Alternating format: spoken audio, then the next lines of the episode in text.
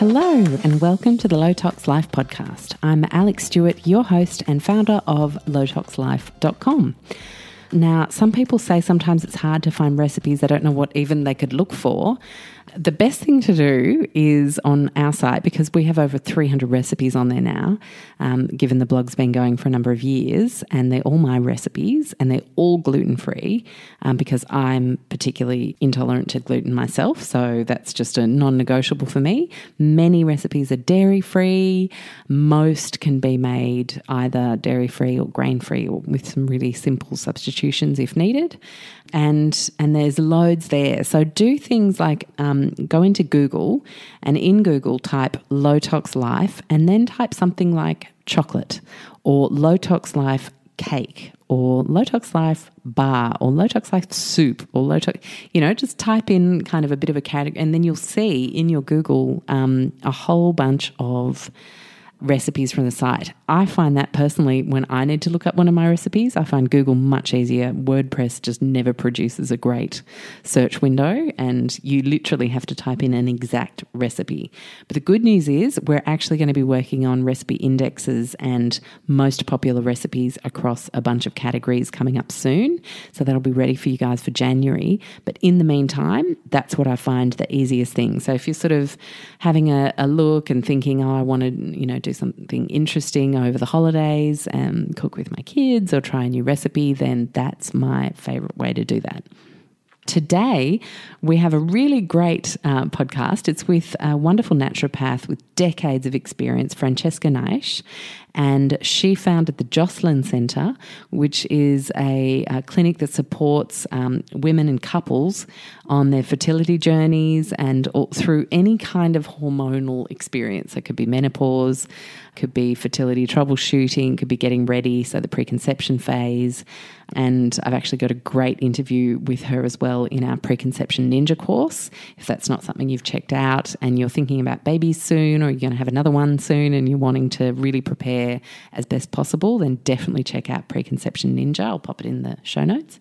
Um, but today we're actually talking about the opposite. We're talking about not getting pregnant and doing that naturally. So we're actually talking about natural contraception, getting to know your body. We're talking about charting, temperatures, ovulation, all these sorts of things, and how even if you've got an irregular cycle, this is something that you can do. So, um, the reason I've put this interview on is because lots of you guys have given me feedback that you would like to hear an expert speak on this topic.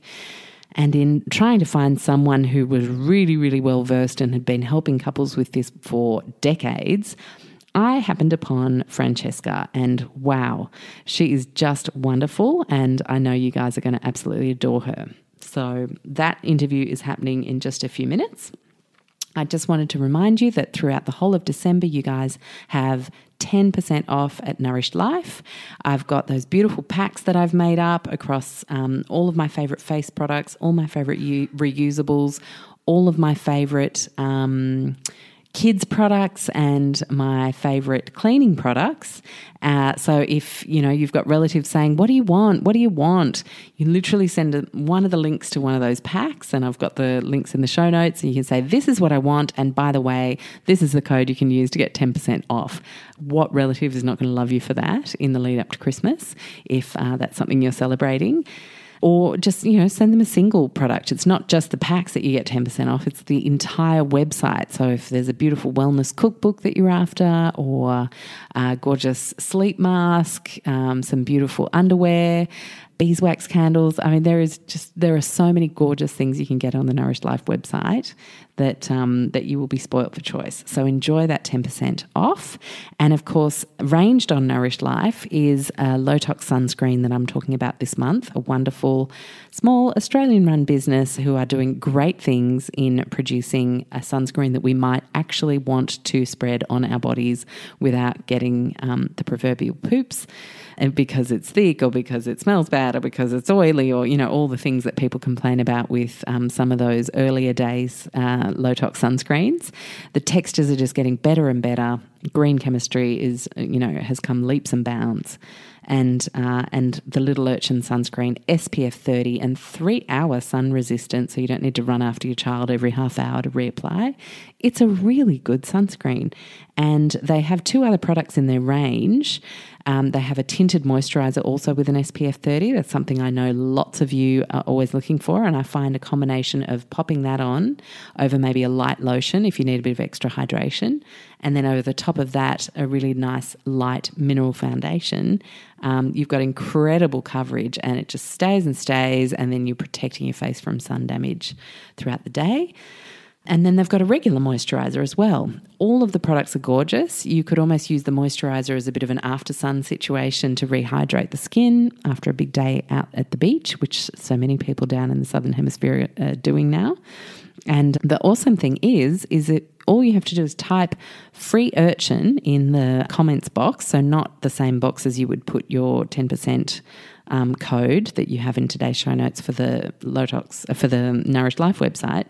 This is in addition. All you have to do is buy the sunscreen, one tube, buy a tube of the tinted moisturizer, and then you receive the daily moisturizer for free um, worth twenty four ninety five. So that's a really amazingly generous offer from them, and they're all products we're going to be using over the summertime for anyone who's down this end of the the world.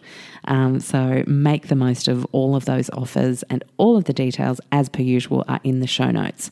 So without further ado, if you're up for the idea of starting to um, either come off the pill uh, or any other form of um, formal um, medical contraception you might be on, or if you're wanting to um, even just stop feeling that you have to use condoms every single day of the month and you want to intelligently prevent conception with your partner, then this is absolutely the episode for you. But I mean, even if you're literally just wanting some advice on coming off the pill and what nutrients you might need uh, to rebuild your body after that experience, and you're not, and you you're happy to move on to condoms, and you're not really interested in charting and temperatures and all that kind of stuff.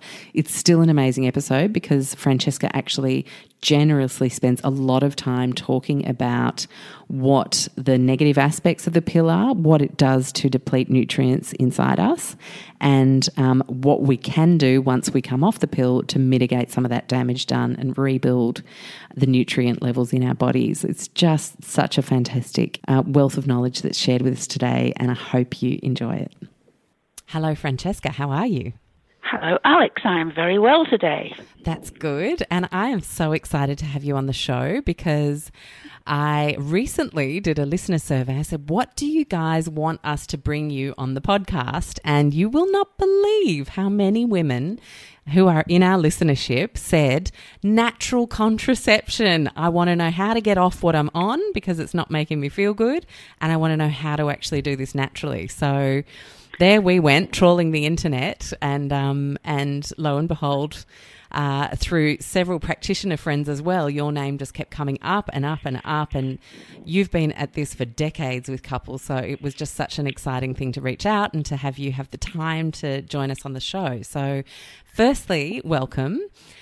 Um, and thank you very much. I'm very happy to be here. And secondly, for anyone who hasn't heard of you before, I'd love for you to just share a little bit about your career journey and and how, uh, as a naturopath, you then came to become so passionate specifically about women's health and fertility and natural contraception. Well, I suppose it started with my own needs, really. Um, I arrived in Australia from the UK in 1974 um, and you can tell from that that I'm fairly ancient, but I'm doing well. uh, and this was a time of a lot of interest into alternative health. And certainly in the UK, I'd got very involved in the whole alternative health field. I'd just left a career in computers. I was having a career in theatre. Um, but then I moved into studying with an, a holistic doctor and managing a health food shop and getting more and more interested in alternative health issues which was, you know, big in the 70s. It was the big sort of breakthrough time that everybody had there. Um, and then I came to Australia, having researched quite a lot of alternatives to the oral contraception pill for my own contraception because I wasn't happy, just like your listeners weren't happy. I wasn't happy mm. on what it was um, doing for me. In fact, I wasn't on it anymore, and I needed something to replace it with. So I'd done quite a lot of research into my own needs. Um, and when I arrived in Australia, I opened up a practice in natural contraception. That was how it all started. Um, and I started the first holistic health centre in Australia called the Village Healing and Growth Centre, which also started up the Paddington Bazaars and that whole community movement around oh, wow. the church, church in Oxford yeah. Street. Mm. There I was so buying we my my beautiful handmade jewelry, having absolutely no idea who was behind it all. So thank you. There you go. Yeah. well, it was a craft market to begin with. It's not quite that like that anymore. It's obviously much more commercial now, but mm. uh, that's how it started. And we had the Village Healing and Growth Centre in one of the lovely old village building, uh, church buildings around there, with all, all sorts of different practitioners, uh, acupuncturists, and so on. And I suppose I just had increasing interest in the fascinating workings of the female reproductive health system. Mm-hmm. It's just endless. You just go on finding out more and more and more. And uh, I wrote the first my first book. Well, I wrote a book called The Lunar Cycle, and we might talk a little bit about that later on. But that was a fairly small deal. And then I wrote a, um, a fairly big one called Natural Fertility, which became a bit of a bestseller. Just looking at how I put all of these natural things together for contraception, mm. and um, and that really started taking over the the centre. And and so I started my own clinic, which was just based on fertility, conception, and contraception, called the Jocelyn Centre, which is where we are now. Um, and it's called the Jocelyn Centre because it was financed by the money that I inherited from my mother, Jocelyn. Oh, how beautiful! Yes, so it's a generational thing, mm, right? A legacy. Um, yes, a legacy, absolutely. Yeah. And then increasing interest in preconception healthcare and the chance to change generational health um, which we can talk about at another time, um, led me to writing a whole lot of other books, um, the Better Babies series, training a lot of practitioners in contraception and conception and preconception and fertility issues, and it just sort of you know, every step you take leads to another step, and there you go, and there you are. Mm. Oh, I, I so hear you. I, you know, it, it's just it's that little stone unturned that you turn over and then you wow, oh wow, there's all of this as well, and it's um never ends. Um, okay, so there are obviously many forms of contraception, and as I said at the start, there are a lot of people who just aren't happy with the current forms that they're on. As a naturopath, with what you've seen in clinic over the decades of women on things like the birth control pill or even in your own experience, IUDs, etc., what emerged as your biggest concerns around these forms of contraception? Yes, well, let's start off with the pill because yeah. a lot of people think that's what contraception means. When mm. I have on my questionnaire, are you using contraception? And people write no. And then I say, well, it's a bit silly because you're sexually active, maybe you should be. And they say, oh, we are. We're doing withdrawal, we're doing condoms, we're doing this. And they think the question is simply about whether they're on the pill. Ah. So there's this big sort of identification contraception equals the pill, you know, and it mm. doesn't. Mm. But let's have a bit of a chat about the pill, you know, because I think there are some fairly big problems with the pill that I've obviously come across in many decades of practice. And I think as your patient, as your as your people are finding out, you know, and my patients find out, they they're not happy often. It is, in fact, the greatest intake of a drug ever known. You know, it, there's more people taking the pill than any other drug. Um, and of course, it basically, it's putting people into a sort of never-ending pregnancy with pretend periods because there is it isn't a period when you're on the pill; it's just a withdrawal bleed every 28 days, which actually isn't a statistical average for a menstrual cycle, which is 29 and a half, the same as a lunar month, but uh, 28 oh. days more convenient. so, more convenient for creating the little yeah. boxes. Yeah. Yes, that's right. So it was the pill that put us on into 28 days. Now everybody thinks they're supposed to be on 28 days. 28 days is fine. 29 and a half is actually a statistical average for a uh-huh. cycle. Mm. I think one of the biggest problems for me um, are the nutritional deficiencies that are a result of being on the pill. Um, vitamin A is very disrupted. I mean, I'm just going to go through a few examples yeah, because please. there is whole scale nutritional um, disarray when you're on the pill, which is, of course, something that leads on to all sorts of other problems. It's a cascade so a situation, the, yeah. It is, it is absolutely a cascade situation. So a lot of the problems that are identified through maybe studies and so on as being problems um, resulting from being on the pill are actually um, the source of this is very often the nutritional deficiencies that mm. are result. Right. Mm. So, just a few examples. Vitamin A is very disrupted and beta carotene is lowered. Now, vitamin A is important for, you know, so many different things. Vitamin A is called retinol because, of course, it's very important for eyesight and so on, healthy functioning of the eyes.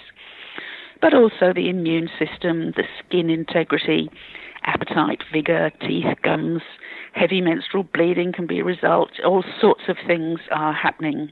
It's an important antioxidant, it's an anti cancer vitamin. Um, we often give it as mixed carotenoids so your body converts to vitamin A as required because, of course, there is such a thing as vitamin A toxicity, but that's very rare. Vitamin A deficiency is a much more um, likely and problematic issue. Mm. Then we get the whole B complex, especially folate. Now, everybody is at least aware of folate. They often don't know it's one of the B vitamins and needs to be taken with B vitamins. Um, but folate is responsible for all, more, well, there's two nutrients that are responsible for more things happening in your body than any others, and that's folate and zinc. Right, yeah. Both incredibly affected by being on the pill. Um, so the B vitamins, of course, that's your energy levels, um, all sorts of problems with vague aches and pains, weight loss, depression, irritability, lack of energy, uh, all sorts of things, and then um, leading into sugar cravings and other me- metabolic problems. So all the B vitamins, including folate, are affected when you're on the pill, and of course they work in conjunction with each other. Mm vitamin vitamin C, um, increased breakdown of vitamin C, leading to reduction of that. Well, of course, vitamin C is important for so much as an antioxidant and mm. your immune system mm. and so on and so on. Um, and we need all the antioxidants we can get in this world with its high toxicity levels. Oh, absolutely. So, but, mm, so if we're going to in- decrease our, you know, vitamin A, our vitamin C, and our vitamin E increased need of that, and it affects estrogen metabolism as well. So you can see there's all these big connections going on through the pill, the hormones, and the nutrients, because vitamin C and vitamin E are actually needed to create hormones, for example. Yeah. Well, if you are taking vitamin C and you're on the pill, and then you stop taking vitamin C, because the vitamin C increases the effect of the pill, it, when you stop it, your body can assume that you have less pill and you may start to ovulate, and then the whole thing isn't going to work for contraception. wow. They don't put that on yeah. the brochure. well, no. I think that'll be the first any like a lot of people have ever heard of that. That's uh, that's quite yeah. big too. Okay. And then another antioxidant, which of course is, uh, I mean, our antioxidants are so important in the present toxic world that we live in. The next antioxidant, which also is associated with estrogen metabolism, is vitamin E, and there's an increased need for that when you're on the pill. Mm-hmm. Um, two of the nutrients that are actually greater when you're on the pill are perhaps not so helpful, and that's iron because you're not bleeding so much, and copper. Oh. Uh, and, mm, and they are more easily absorbed when you're on the pill, uh, they both interfere with your absorption of zinc. And zinc is our most common deficiency. The last national survey found it to be deficient in something like 80% of our population. Mm. And it is, it is a hugely important nutrient. One of the biochemists at Reading University in the 1950s said that if a new um, drug had been discovered with all the qualities of zinc, it would have been hailed as the discovery of the century. Um, but of course, it's just a humble little nutrient and nobody can patent it, so no. it doesn't really or get you a, could so just, much attention. Yeah, you could just eat a damn oyster, frankly. Yeah. wow. Can I um, ask, Francesca, hmm. in, yeah. in the event that you might have come across any of this, but the, the things you're rattling off as um, deficiencies that occur and excesses that occur when we yeah, um, yeah. embark upon long term pill taking uh, yeah. seem to be pointing to a lot of uh, deficiencies, illnesses, slash problems that we're having in our 30s and 40s as women. Is there a study that has started to link these sorts of things to pill intake, or are we not there yet? Well, no, we're not really there yet. Yeah. We do have studies showing increased problems in certain areas, but not an, a lot of linking that goes on to show that it could be the nutritional deficiencies that cause it. Mm. These links can obviously be made quite easily by seeing what the problems are and knowing how your nutrients work. Um, so one of the biggest problems, of course, is, the, is if conception happens soon after the pill, and there are studies showing that if conception happens soon after stopping the pill, within those few months afterwards, there are increased problems with the pregnancy and the baby. That's very clear. Mm, gosh. And again, not on the brochure, right? Well, no, it, no, it wouldn't be. Mm.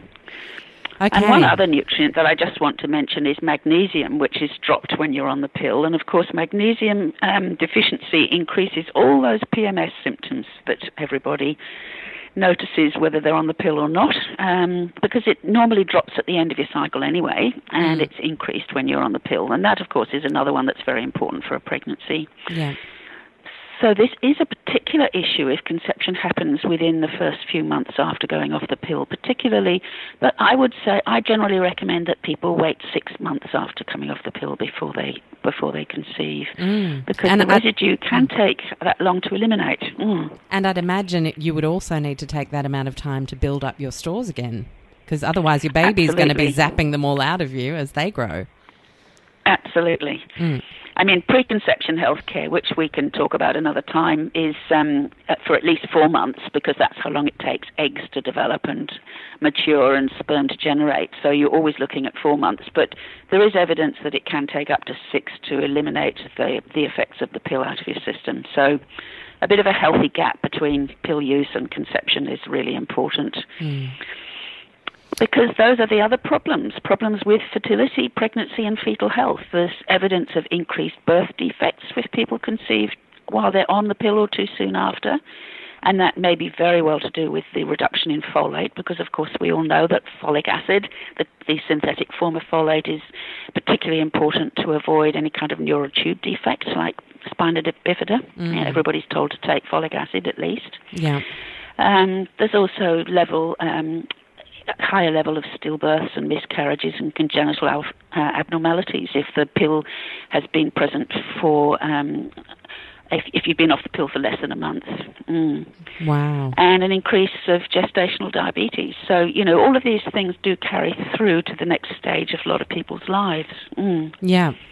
Um, and so, uh, is that primarily the one you're you're most concerned with in terms of um, uh, medical intervention uh, contraception, or are there others that concern you in terms of things you see present in clinic? Oh, yes, there are other things. Are we still talking about the pill? Yeah, So I've got uh, other things to say about you can, you can go on for it as you can go for, for it as long as you like. We've got all afternoon. okay. Well, my, one of my particular bugs is the use during lactation, which of course has nutritional and hormonal effects on the baby during um, during lactation. So uh, a lot of people are put on the mini pill during lactation, and that's not necessary. We can use natural contraception very easily during during breastfeeding. Yeah. Wow. I didn't even know that was an option or a, uh, something that was recommended by convention. Mm, oh yes, absolutely. You know, most people get told that that's the easiest way to manage their contraception while they're breastfeeding. Wow. That's um and, and power to the people who just get straight back on the saddle straight after having a baby. That was the furthest thing from my mind if I think back. Yes, Um, yes, I, I think generally you need a bit of a rest, Oh, physically funny. and mentally. Yeah, Yeah. yeah. okay. Want want to know a few more things? A Yes, few more, a few more worries. Mm-hmm. There's a link to blood sugar disturbances and diabetes, Mm-hmm. and there's a very interesting one which is to do with your sense of smell. Oh. When you're on the pill, your sense of smell is changed. Now, the interesting thing about this is that you generally choose a mate that has a different smell to you because that indicates they have a different immune system and that allows your child to inherit a wider range of immune um, efficiencies. Uh, when you're on the pill, this is disturbed, and you'll often choose a mate with the same immune system as you. Oh. And then when you go off the pill to try and conceive, you, you aren't attracted anymore because they don't smell right. So there's all sorts of problems going on with the sense of smell and the pill. That is such a massive bombshell. What? It, how can how can we read more about this? Can you send me a couple of links on this topic so, for anyone who wants to nerd out on I'll that a little try and find it. I'll yes, try and find it for you. It's something I've known about for such a long time that I'm, Mm. I'm not sure where I've put all the info, but I'll try and find it for you. Yes, it's it's sort of funny, but sort of not. Mm, yeah. Well, I often wonder with synthetic fragrances whether they disturb, Mm. you know, finding the, the, the right mate. Um, because Well, sure, yes. you know, yeah.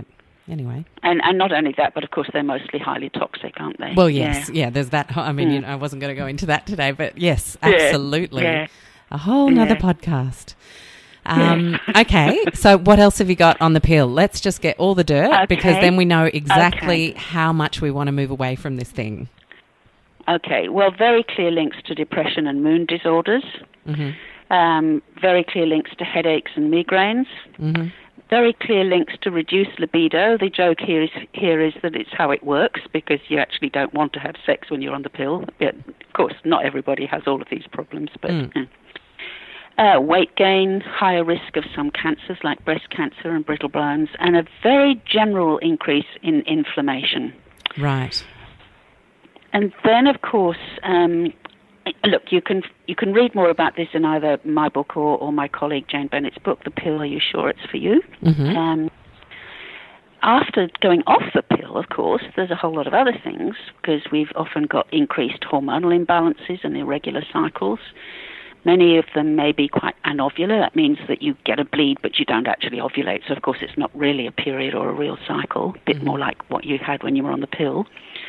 Um, for some women, of course, there is actually a lack of periods for, a, for quite a considerable time after coming off the pill. Mm. And if they do get their cycle back, there's probability of increased symptoms like PMS, dysmenorrhea, that's painful periods, and, and often reduced mucus production. And of course, um, the mucus is so important as part of either conceiving or being able to tell when you're fertile for natural contraception. Mm. And these problems are greater if the woman was irregular before she started the pill, if she's lightweight, or if she had a, a, a late puberty. Um, so, quite a quite a, a quite a number of concerns for people Yeah. who think that.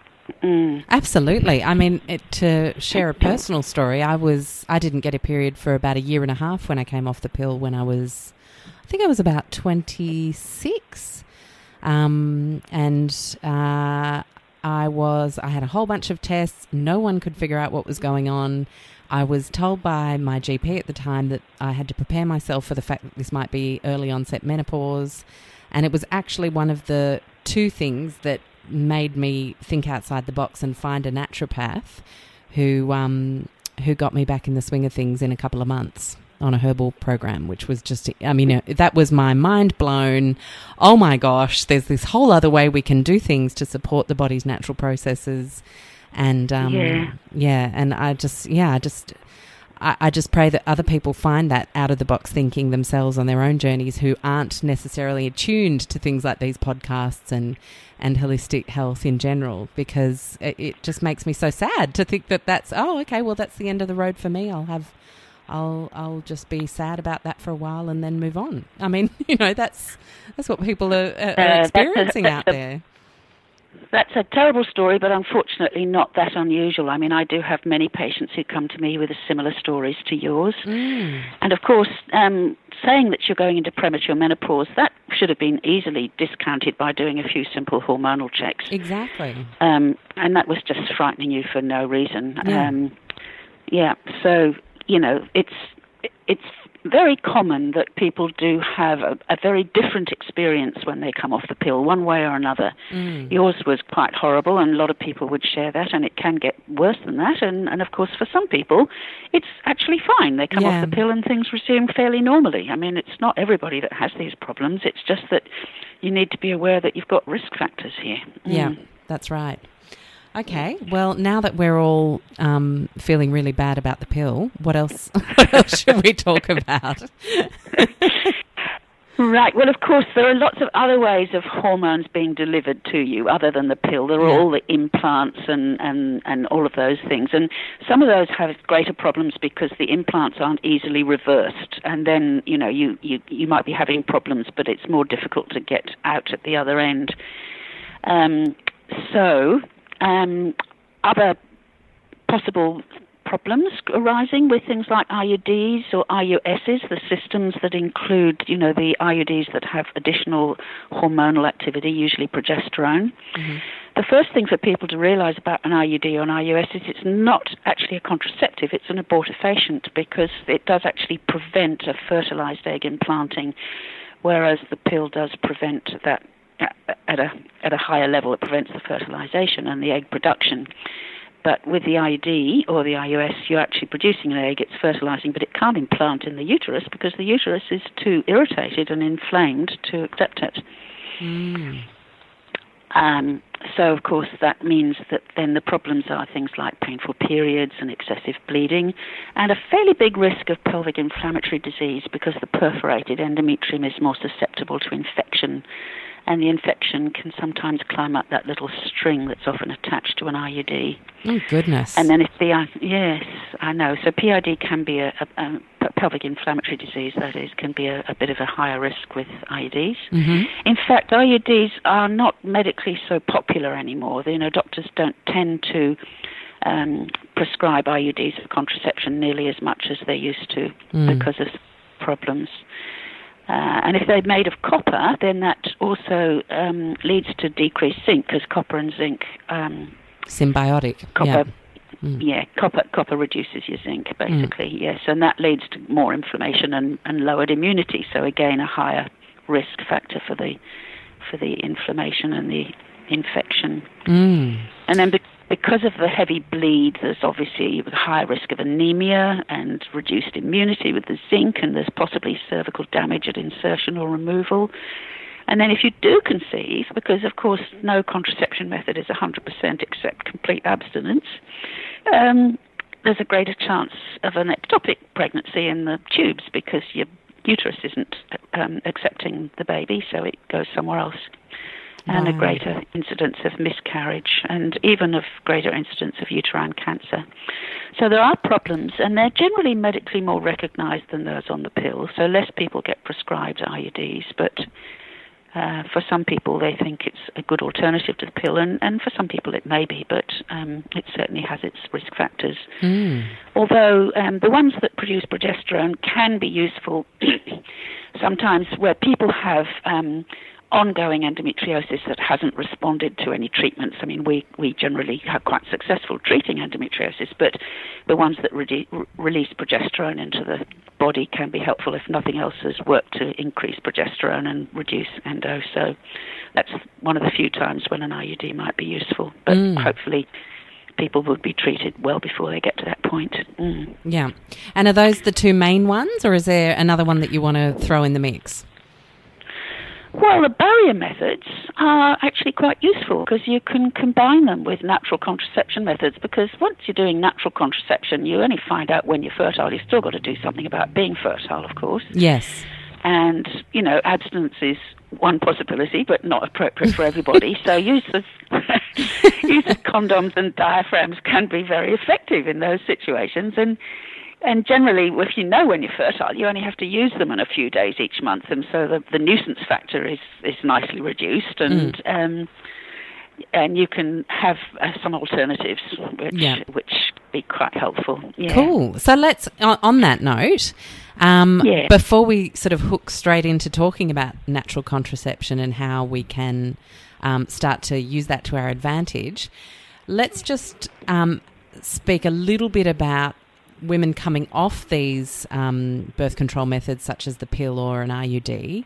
And what is, what is your favourite way to ensure that someone does that successfully and sort of, I guess, rehabilitates their body really, like really gets strong again um, and healthy again? Well, obviously, I've talked a lot about nutrients that are deficient on the pill. So obviously, one of the first things that you need to do is to get back on a really good nutritional program. Yeah. And the best way to do that really is to see somebody, see a naturopath who can who can advise you on that. I do give some advice in my book about you know things, but everybody is a little bit different. Mm. Um, so a really comprehensive supplementation of nutrients to get all of those things back into your body that are missing is number one. Yeah.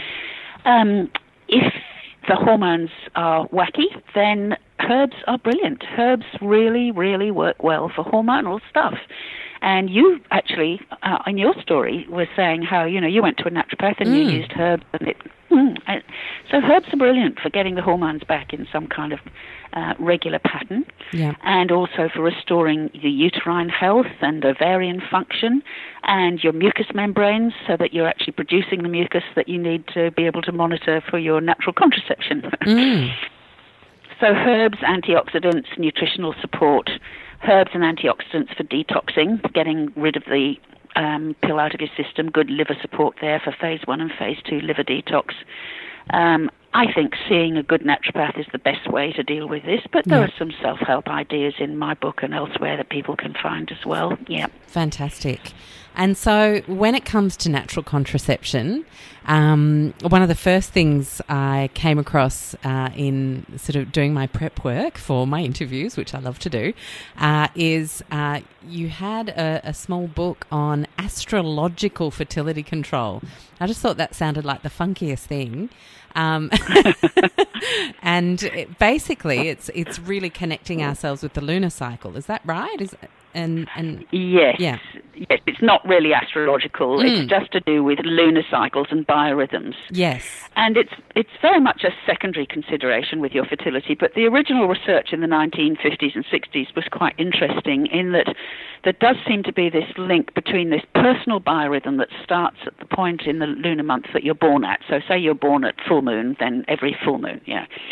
Um, where there is an increased tendency for the woman to have what's called a spontaneous ovulation which can be quite different from your normal ovulation. And it's what rabbits and cats do all the time. They release an egg um, when they have intercourse, so they have a lot of offspring because they get pregnant all the time. Mm. Um, humans don't rely on this. We generally have an ovulation regardless of sexual activity. I mean, there can be some linkage, but mainly we just um, have a regular cycle as long as everything's functioning properly without the need for sexual activity.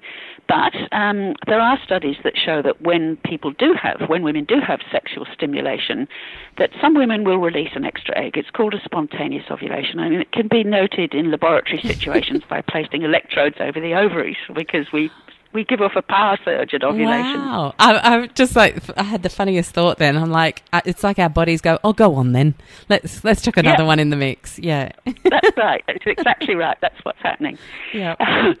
Let's be like a cat and a rabbit. Mm. Um, so yes, and this can be also monitored um, on ultrasound, and it's very often with people with PCOS, for example, where they've got very long cycles. Um, you can see these um, extra ac- activities of ovarian activity happening at different times in the cycle. And we've um, monitored this spontaneous ovulation capacity as well as the original research, which you can read about in some of my books, um, which was quite convincing when it was combined with the rhythm method, which was all that was available in those days. And the success rate contraception wise went up from about 60% if you're lucky on rhythm, up to 98% on a couple of really big studies, just by observing this extra time. And we've noted it over the years. You know, we see it as something with a lot of questions still about it, but we have noted um, over the years a- a lot of anecdotal information that we find quite convincing. So we do take it into account because we've had many people who've um, conceived when it's apparently impossible for them to do that, right in the middle of a period, or when we know that their temperatures, their body at rest temperatures coming down and they're about to ovulate and it shoots up again and they're pregnant. I've had one woman conceive within three weeks of childbirth. She wasn't very happy. Oh goodness. No, that wasn't much fun for her. But these are um, times that we've noted um, over the many years that we've been using this where people do get these conceptions, and um, the doctor says, no, you couldn't possibly have conceived on, on that day. And the woman says, well, that's the only day we had sex, you know. And he says, no, no, you've remembered it wrong. And no, I really haven't. um, and so we've charted these, and we've and apart from the original studies, we have found out that some women do release an extra egg under certain conditions. It doesn't happen very often, but it happens often enough um, for us to be interested in using it as an adjunct to the other aspects of natural contraception, which are more about observing your normal body signs and so on. Right. And what are some of those body signs? Ah, well, it's wonderful, really, because the body is absolutely incredible. It shows you very, very clearly what's going on at all times. Mm. Um, you get amazing and clear signs of fertility, and they're there to be observed, noted, and acted upon, whether you're trying to conceive or not to conceive. And the first one, of course, is our cervical mucus. Mm-hmm. There are all these little crypts in the cervix that produce mucus. Um, and the mucus is produced as a result of the estrogen peak that happens as you head up towards ovulation. Yeah. So the estrogen peak allows your cervix to create the mucus. The mucus allows the sperm to survive. The estrogen peak triggers your pituitary to send down the message, the LH hormone, to get your ovary to release the egg. So everything is exquisitely timed for egg and sperm to arrive at the right place in a nice, healthy vagina that's covered in mucus to allow the sperm to survive, because of course the vagina is normally quite acidic and kills sperm. Um, but at this time, everything is absolutely at the right place at the right time to allow sperm and egg to get together. So if you want to conceive, this is terrific. Mm. And if you don't want to conceive, then all you need to do is to be able to see this sign this, that the mucus gives you that you are leading towards an ovulation, that your vagina is becoming receptive to sperm and will protect them from the normal acidity that kills them, and that if you don't take some measures of one kind or another, then you will very likely have a conception. Mm, and so the mucus can I just mm, ask? tells us that we're about to ovulate. Yep. Um, the, of if, course. So if your estrogen doesn't rise, is that why some women don't get that mucus? Well, the mucus is very dependent on estrogen and mm. very dependent on some nutrients like calcium and magnesium. Mm-hmm. Um, so it can be a nutritional thing, but basically it's a hormonal effect. Yes. Yeah. And so the mucus is one of the external signs that the estrogen is building up, and the estrogen buildup is what triggers the ovulation. Yeah. So it all happens, you know, as a little in concert to provide a, a fertile period which you can either take advantage of or avoid. Mm. And it's funny, like it's such a natural process, really, and we're all um, experiencing this every month as women. Um, for the blokes out there listening, you're very brave, A, today. But um, B, uh, it, for women, we also just don't talk about it. And I still remember being in my rehab phase of coming off the pill and working with my naturopath and, and her saying, So are you seeing any mucus? I'm like, I have no idea what you're talking about, and that's kind of rude. Yeah. And then she said, You're just kind of like egg white. was like, yeah, oh, and right. I was so out of tune with anything that might be going on down there monthly, other than, oh, I've got a period and I've got to deal with it, and then you move on each month, that I just yeah. wasn't, I, did, I didn't know about those signs. So it was, um, yeah, it was really interesting, well, I think. Yeah. Well, my colleague Jane Bennett, who wrote the book on the pill that I mentioned earlier, she has programs that teach all about menstrual awareness and um, body awareness, um, cycle awareness to um, young girls, in mm. either with their mothers or on their own, and we're getting this through into schools and and through private workshops and so on. So gradually the message can get through. But you're quite right; most people don't have much idea, and, and most people, a lot of people don't even want to know. You know, so they they don't want to know what's going on in their genital mm. area. Mm. But really, it's just another part of your body, and you need to find out what's going on in order to have control over it. Mm. Exactly. Mm. You can't feel empowered unless you have the knowledge. No, that's quite right. Mm. So the mucus is the main thing that tells you that you are about to ovulate. It also dies away to tell you that you've probably finished ovulating, but it doesn't tell you that you actually have ovulated. It just tells you that your body's preparing it, you probably will be ovulating. But when you want to know that you definitely have ovulated and that it's all over, Mm. then the temperature, the body at rest temperature, can be very useful, especially in those learning months when people are trying to find out what their patterns are like. Yeah. And how many months would you recommend we used as learning months and um, and kept the condoms on and all the things just as our protectives all throughout while we are doing the learning, um, but we've come off the nasties? How long does it take someone to start to see some patterns? Well, I usually say somewhere between three to six months. Three for hmm. most people, and six for some other people who are having maybe a bit more problem with, with regularity or whatever. Because these signs are monitorable whether you're regular or not. You don't have to have a regular cycle. You can always tell that you're fertile by looking at what's happening in your body. If it happens on a regular pattern, obviously it's a lot easier to learn that particular pattern and what it's like for you. Mm. Whereas if you're a bit more irregular, it might take you a little bit longer. So mostly within three cycles, people have got a pretty clear idea of what's going on. Wow. Then, then they might find that they need to write down less and less as they learn a bit more about what's going on for them. Yep. Yeah, cool. And so does that mean for people with PCOS that even they can work with this natural contraceptive method? Absolutely. You, you, your indicators of your mucus and your body at rest temperature, which is useful for the learning months particularly, or if you've got any questions about what's going on, because it does tell you, yes, you've ovulated, um, then, and you know it's all over. Because, of course, once you've finished ovulating, the egg only lasts about 12, 12 to 24 hours. So once you've ovulated, it's all, it's all over, unless you've got one of these spontaneous ovulation times coming at a different point in the cycle. Right. Um, but yes, if it's irregular, then the mucus signs and the temperature signs and anything else that you're looking for, any of the secondary symptoms that you might be interested in, these all can tell you what's going on, whether it happens in a nice regular pattern or whether it takes um, a fair bit longer to come back into a, a normal cycle. Right. So people with PCOS or other irregularities can use these methods. It just may take them a little bit longer to feel comfortable because they haven't got this nice recurring pattern that they can, you know, clock onto quite quite easily and quite quickly. Yeah. And do we need to have a specific type of thermometer and do we need to take our temperature in a specific place in our body or can you just do the under the armpit or one of those ones that you stick on your temple? It's better to do it under the tongue, actually. Okay. Um, yeah. So the, the the ovulation thermometers generally have a, a wider spacing on the degrees, so you can see smaller changes, and they're better taken under the tongue. Um, I think there's a bit of a male conspiracy going on to say you've got to do it in the vagina, but that's not true. Here, let And me help fact- you, honey. Yeah. in fact, it's a, it's it's a it's a different reading in the vagina, so you don't want to mix and match because you'll get a you'll get a graph that goes all over the place. oh no, no, no. So, we don't yes, want that. No. Okay. No, Good. it's under the tongue and it's first thing in the morning before you get out of bed because it's the body at rest temperature that you're measuring. Once you start getting up and getting active, all sorts of things happen to your temperature which can change it.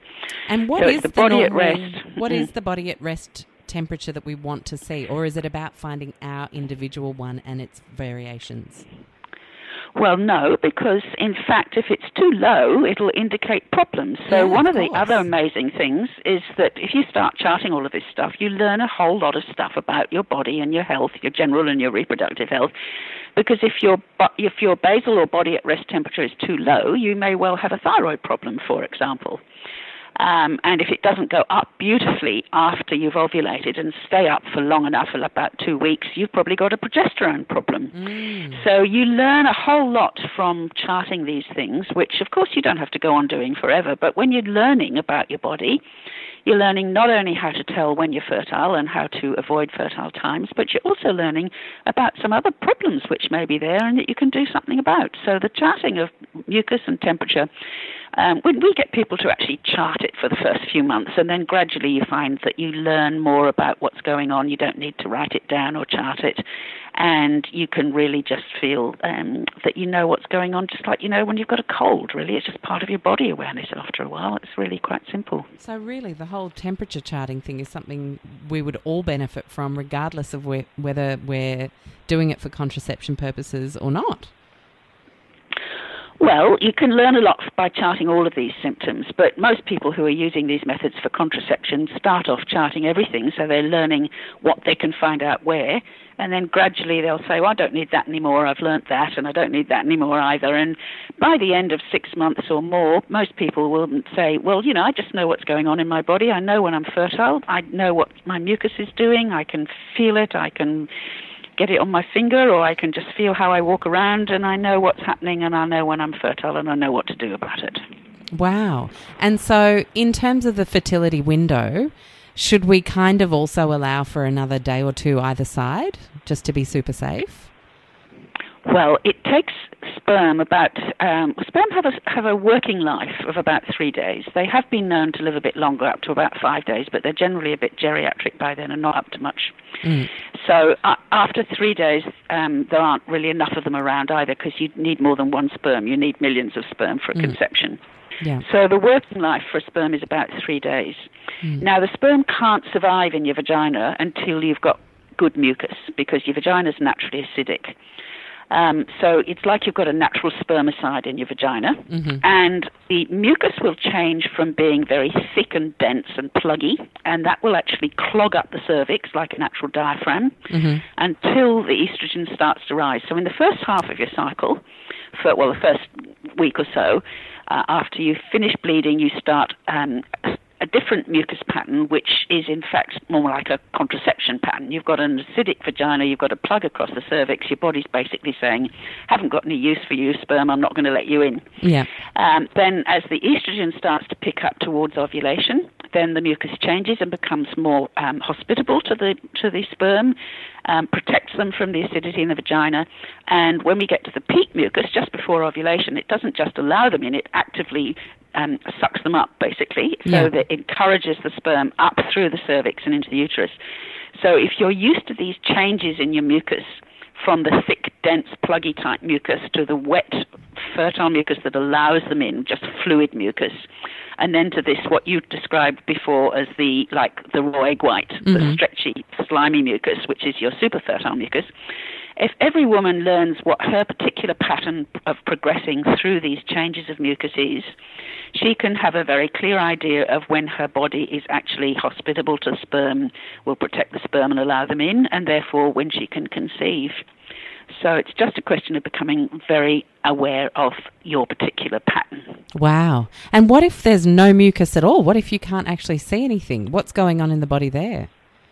Is there that may be some up at the cervix that you're not actually finding with okay. your, your checks, which are around more at the vaginal mouth. But mm-hmm. um, if there isn't any mucus, then then you've got a fertility problem. I was yeah, just about to say. So it's almost like, mm. or have you got a deficiency problem that's telling your body to not actually be hospitable to sperm because it's not the best time for you to actually create a baby?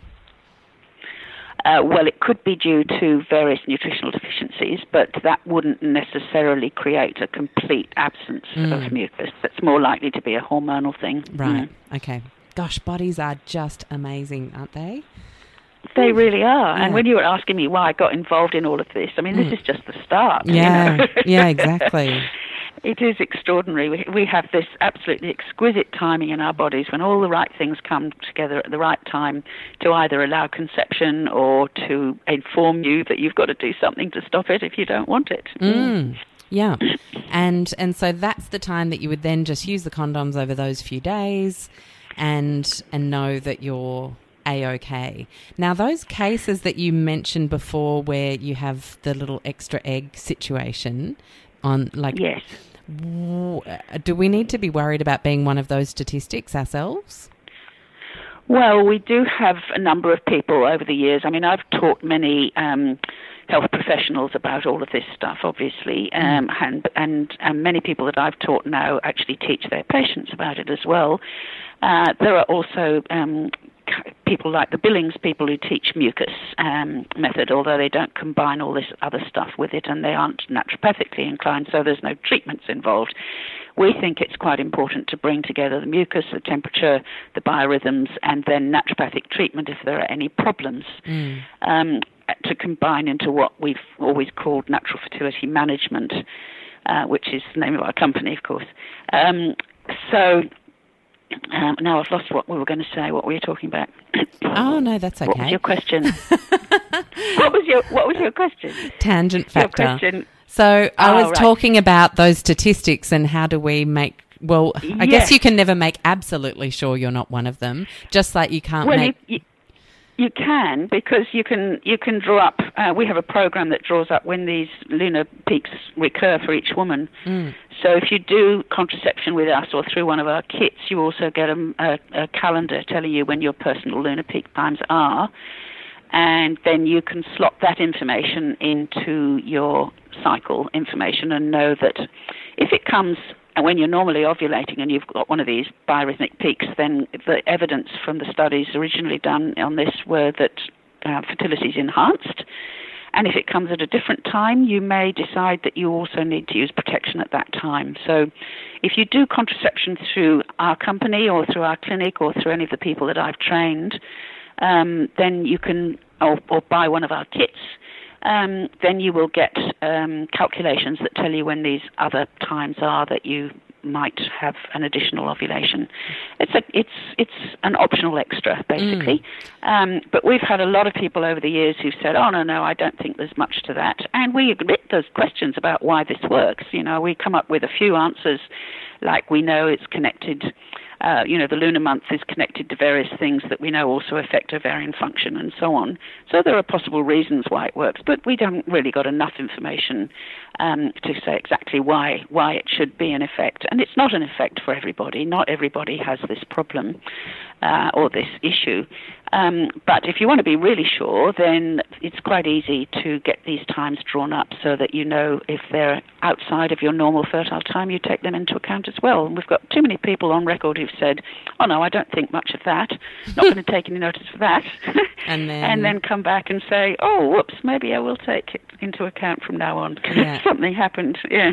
Yeah, wow. Um, and so, is this a kit that you can ship out to anyone anywhere? Yes. Now, at the moment, it's still hard copy. Yeah. Um, we're working on the e version of our kits um, at the moment, and it's a bigger job than you expect it to be, as all of these jobs oh, always they are. always are. Yep. but yes, our contraception kits, you can see them on our website, and you can order them through our clinic.